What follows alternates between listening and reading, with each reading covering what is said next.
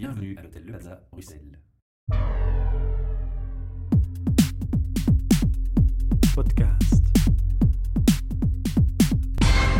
Bienvenue pour un nouvel enregistrement de nos podcasts depuis l'hôtel Le Plaza Bruxelles qui, comme chaque mois, nous accueille. Alors, grâce à nos amis de Greenfish qui étaient déjà venus à notre micro aujourd'hui, on a une charmante personne avec un joli sourire qui va nous parler aujourd'hui de sa passion qui est son métier. Et bien entendu, vous l'aurez compris, on va parler d'un métier vert. Alors Caroline, je vais vous laisser vous présenter d'abord en quelques mots qui êtes-vous et puis le parcours scolaire que vous avez suivi. Et puis on ira plus en détail dans l'interview ensuite. Voilà, bonjour. Alors moi j'ai étudié bio-ingénieur en technologie environnementale à Leuven. Ensuite j'ai commencé dans une société qui fait des assainissements de sol. Là j'ai travaillé 5 ans vraiment dans tout ce qui est des pollutions de sol et des eaux souterraines. Après dans une envie de faire plus de l'international et apprendre un peu le métier plus large de la société dans laquelle je travaillais, j'ai plus passé vers la partie construction et dragage, parce que la société dans laquelle je travaille, c'est un des gros groupes de dragage belges. En cette fonction-là, je suis partie beaucoup à l'étranger. J'ai été au Qatar, au Brésil, j'ai été en France, où je devais gérer toute une équipe. On appelle ça superintendant, donc c'est vraiment gérer sur site ce qui se passe. Vraiment de A à Z. Donc, des problèmes au projet, à tout ce qui environne. Voilà, autant tout ce qui est sécurité, qu'environnement, que toutes ces choses-là. Alors, je vous interromps déjà. Mm-hmm. Ça représente combien d'années d'expérience dès la sortie de l'école ? 7 ans. 7 ans. Et par rapport à ce que vous aviez comme vision sur les bancs scolaires, si je peux m'exprimer comme ça, et la réalité du terrain, il y a de gros écarts qui se sont fait directement sentir ? C'est-à-dire que les 4-5 premières années, j'ai quand même vraiment travaillé dans ce que j'avais étudié. Donc, c'était vraiment... Aligné. Et, enfin, j'aurais pas pu étudier autre chose que c'était vraiment... voilà. Donc, c'était vraiment tout ce qui était des pollutions de sol. Et dans mes études de technologie environnementale, c'est finalement vraiment ce que j'avais étudié, vraiment la chimie du sol. Le match était bon, quoi. Là, le match était bon. Après, naturellement, il y a beaucoup de choses qu'on n'apprend pas sur les bancs de l'école. Vraiment la gestion des équipes, la communication. D'accord, mais c'est des choses plus parallèles, si on peut s'exprimer de cette manière-là. Oui, c'est ça. Alors, vos études étaient orientées dès le départ vers une optique écologique. Oui. C'est vraiment en vous ou c'est venu plus tard ? Non, c'est vraiment un peu une passion de... Le souci de la planète. Oui, le souci de la planète. Et Enfin, on en parle de plus en plus. Et bon, voilà, à ce moment-là aussi, je me disais... Je trouvais aussi... J'avoue que les études étaient très variées et très intéressantes. À un moment, j'ai pensé vers ingénieur civil, mais je me suis dit... c'est quand même beaucoup des mathématiques, beaucoup très techniques. Et là, dans les études que j'ai faites, c'était vraiment très, très varié. Et c'est vraiment ça qui m'a attirée. Et d'un côté, c'est ce qui m'a attirée aussi chez Greenfish parce qu'ils ont beaucoup de projets variés et qu'on n'est pas dans une fonction où voilà, on fait toute sa vie la même chose. Donc, voilà. Le côté vert, j'imagine, jouait beaucoup par rapport à l'approche Greenfish. Oui, tout à fait. Donc, les dernières années... Je ne vais pas dire que je m'étais un peu écartée, mais j'étais quand même vraiment plus passée vers ce qui était construction en général. Bon, aussi parce que la société dont je faisais partie, c'était leur core business. Et je disais, c'est bête de travailler dans ces sociétés sans voir ce qu'ils font réellement. Et je ne regrette pas du tout, c'est vraiment des expériences vraiment inoubliables. Mais bon, au fond de moi, je commençais quand même à ressentir, c'est quand même l'environnement qui me tente, c'est quand même... Et voilà, et donc c'est comme ça que j'ai réabouti chez Greenfish et j'en suis très contente. Vous êtes heureuse maintenant. Oui. Alors donc on a résumé rapidement votre parcours et scolaire et professionnel en quelques mots. Aujourd'hui, vous exercez quelle fonction précise, si on peut le mentionner ou expliquer ? On n'est pas obligé de citer le client chez qui vous travaillez, mais donner un peu une idée plus claire aux auditeurs de ce que vous faites dans la pratique tous les jours. Voilà, donc aujourd'hui, maintenant, depuis que je suis chez Greenfish, je suis sur une mission vraiment de ce qui englobe tout ce qui est QHSE, donc c'est la qualité, environnement, sécurité. Et là, pour le moment, c'est vraiment tout ce qui est permitting environnemental. Donc vraiment, eau de rejet, émissions atmosphériques, vérifier ce qu'on peut atteindre. Donc aussi en ce qui concerne les technologies environnementales, qu'est-ce qu'il faut mettre en place pour atteindre quelles normes ? Est-ce que les normes sont réalistes ? Donc le client vous soumet ses attentes, ce qu'il espère pouvoir faire. Et vous, avec votre connaissance, votre background, vous venez faire des propositions, vous créez un projet du début de A à Z, si on peut dire. Oui, mais on peut dire qu'il y a deux volets. Il y a la gestion vraiment du système environnemental, de monitoring et tout ça. Donc vraiment ce qu'on appelle tout ce qui est ISO 14001, 9001 et tout ça. Il y a d'une part ce côté-là. Mais de l'autre côté, il y a en effet aider la société à y arriver en mettant en place les mesures nécessaires. Mmh. Donc, j'entends vous parler de certification, c'est des choses où on doit se mettre à jour en permanence. J'imagine que vous étudiez encore tous les jours. Oui, il faut vraiment, ça change, surtout en ce qui est législation, normes, bon, même les pollutions, la chimie, on découvre tout le temps. Donc, il faut vraiment se tenir un jour pour faire savoir de quoi on parle. D'accord. Quoi. Actuellement, vous travaillez essentiellement sur la Belgique ou vous êtes amené à voyager encore ? Le projet en soi sur lequel je travaille est à l'étranger, mais c'est en construction. Donc, il faut d'abord faire toute la préparation et la préparation, elle se fait en Belgique, mais il y aura de temps en temps des missions. Des trajets, des missions à faire. Vérifier comment ça se passe effectivement sur place. Alors, si on devait lister les compétences qui vous sont nécessaires pour faire votre travail au quotidien, est-ce que vous pourriez nous les lister et nous faire un aperçu de ce qui est le plus important pour vous, pour faire bien son travail et surtout avoir un impact vert ?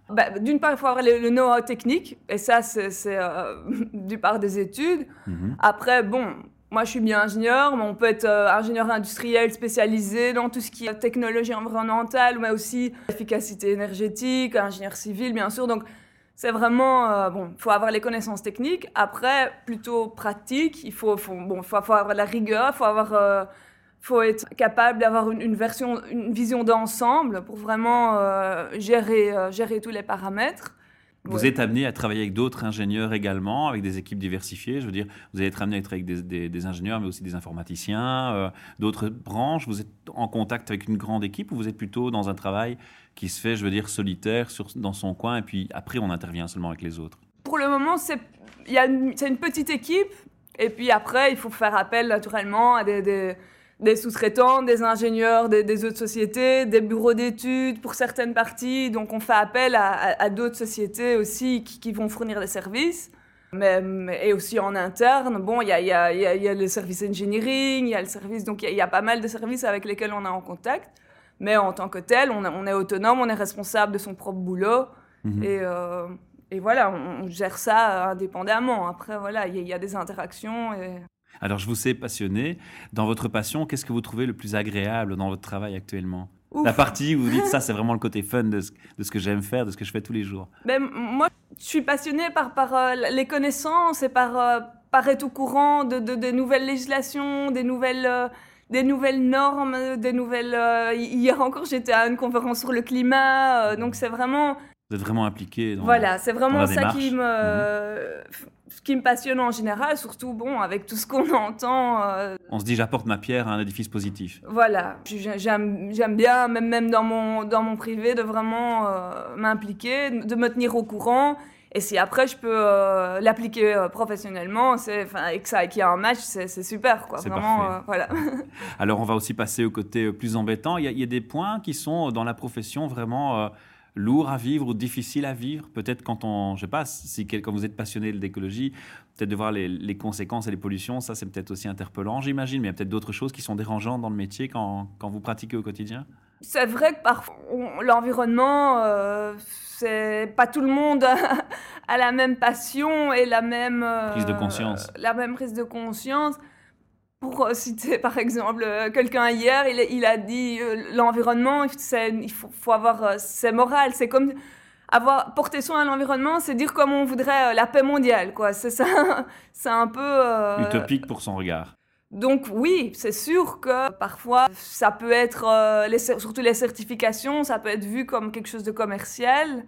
Et voilà. Et d'ailleurs, moi personnellement, c'est pour ça que je voulais aussi. J'ai été énormément dans la gestion de projet. Et là, je suis un peu passée dans tout ce qui est plutôt contrôle. Et c'est parce que justement, c'est un sujet que je trouve très important et qui n'est justement pour moi pas que de la théorie. Voilà, pas seulement une façade ou un cachet, mais qui est vraiment important et que du fait de faire ces fonctions-là. Pouvoir, avec ma passion, sensibiliser les gens, je trouvais que c'était bien. Si vous aviez la possibilité maintenant de revoir des étudiants qui suivent le même parcours que vous, vous auriez envie de leur dire, voilà, il y a un message que je veux faire passer, il y a une chose qu'il ne faut pas s'imaginer ou penser par rapport à cette fonction ? Des conseils ? Mais il faut rester réaliste, ça c'est sûr. Et il faut se dire que... Bon, après, derrière chaque société, il y a des actionnaires et que voilà, il y a toujours... marketing, quoi. Mmh. Oui, et il y a toujours même, bon, dans des sociétés qui vont faire du vert, ben, il y a aussi des actionnaires. Donc voilà, il faut aussi faire une certaine marge, un certain profit. Il faut être rentable et... Ça nécessite une souplesse de votre part par rapport à vos idéaux, à ce que vous imaginez concrètement dans vos actions ? Ça dépend. Je crois que je vais dire non parce que je trouve que... Vous trouvez le bon équilibre entre les deux. Oui, il faut, si on est passionné et qu'on a une certaine déontologie, voilà, on ne peut pas... on ne peut pas être en porte-à-faux. Non, je trouve que... moi, je dis non. Après, sinon, on ne ferait pas bien son boulot. D'accord. Pour résumer, une journée à vous, comment ça se passe ? C'est se lever tôt le matin, c'est des horaires variables, c'est des week-ends, c'est des vacances qu'on annule, ou c'est plutôt stable ? Ça dépend très très fort de projet en projet. Ça dépend de si on est loin de son domicile ou pas. Par exemple, quand j'étais au Qatar, c'était un régime très, très dur. Donc, c'était 12 heures par jour et de 6 heures du matin à 6 heures du soir. Donc ça, par exemple, pour vous donner une idée... Après, bon, maintenant, j'ai beaucoup de voitures à faire, donc voilà, ça dépend un peu du client, si on peut travailler de la maison ou pas. Sinon, une journée normale, on peut dire que c'est des réunions, des préparations, des calculs, des recherches. Vous faites aider, quand vous faites des recherches, vous vous documentez via le web, il y a oui, finalement, des canaux qui vous permettent d'avoir un accès à ces informations spécifiques dans le secteur ? Oui, finalement, je trouve que, encore aujourd'hui, je me dis, mais comment on faisait quand on n'avait pas Internet ? Parce que sur Internet, on trouve vraiment énormément, et surtout en tout ce qui concerne législation, normes, il y a vraiment... on retrouve beaucoup. Après, bon, il faut rester naturellement critique, mais on retrouve énormément. Après, il faut avoir le temps de tout lire. Donc ça, c'est toute chose. Donc il faut savoir mettre les priorités. Ça, c'est important. Ça, c'est pas important parce que naturellement, on peut pas tout lire. Et il faut garder un objectif clair. Je crois qu'on peut dire alors aux personnes qui étudient actuellement pour ce genre de métier qu'ils doivent être conscients qu'ils doivent avoir la capacité de gérer l'équilibre vie privée, vie professionnelle et la capacité aussi de se former en permanence. Oui, ça c'est tout à fait vrai. Moi je dirais que ça dépend un peu de la personnalité. Il y a des gens qui ont une très grande conscience professionnelle et qui vont avoir peut-être plus dur parfois à trouver cet équilibre. Il y en a qui ont peut-être une conscience professionnelle qui est moins importante et qui se trouve comme un poisson dans l'eau entre les deux. Voilà, donc... ça dépend de la personnalité, mais en effet, si on est très impliqué dans ce qu'on fait, oui, il faut faire attention. Et souvent, je veux dire que c'est aussi souvent la pression sociale, le regard des autres.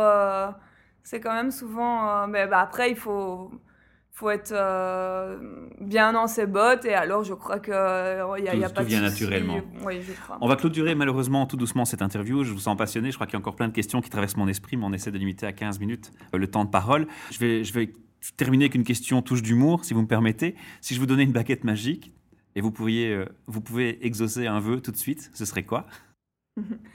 Pour la planète, pour vous, pour votre carré ?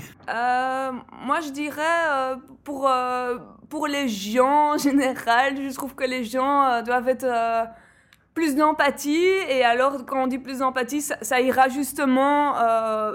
dans le bon sens. Voilà, et autant dans le vert que dans l'humain. Parce que, pourquoi on est vert ? Quelle est la définition de durable ? C'est que les gens dans le futur soient bien. Donc pour moi, c'est aussi... le futur de l'humain. Une forme d'empathie. Donc je dirais que tout le monde, à un moment, freine et prenne du recul. Et qu'est-ce qui est important. Voilà. Et voilà, oui. Ce serait une belle conclusion pour la fin. Okay. Je vous remercie, Caroline. J'espère que vous passerez encore une fois à notre micro pour nous raconter votre parcours plus longtemps. Et on retrouve votre profil sur LinkedIn pour ceux qui ont envie de s'intéresser un peu plus à vous. Ok, merci à vous. Au revoir. Au revoir. Podcast.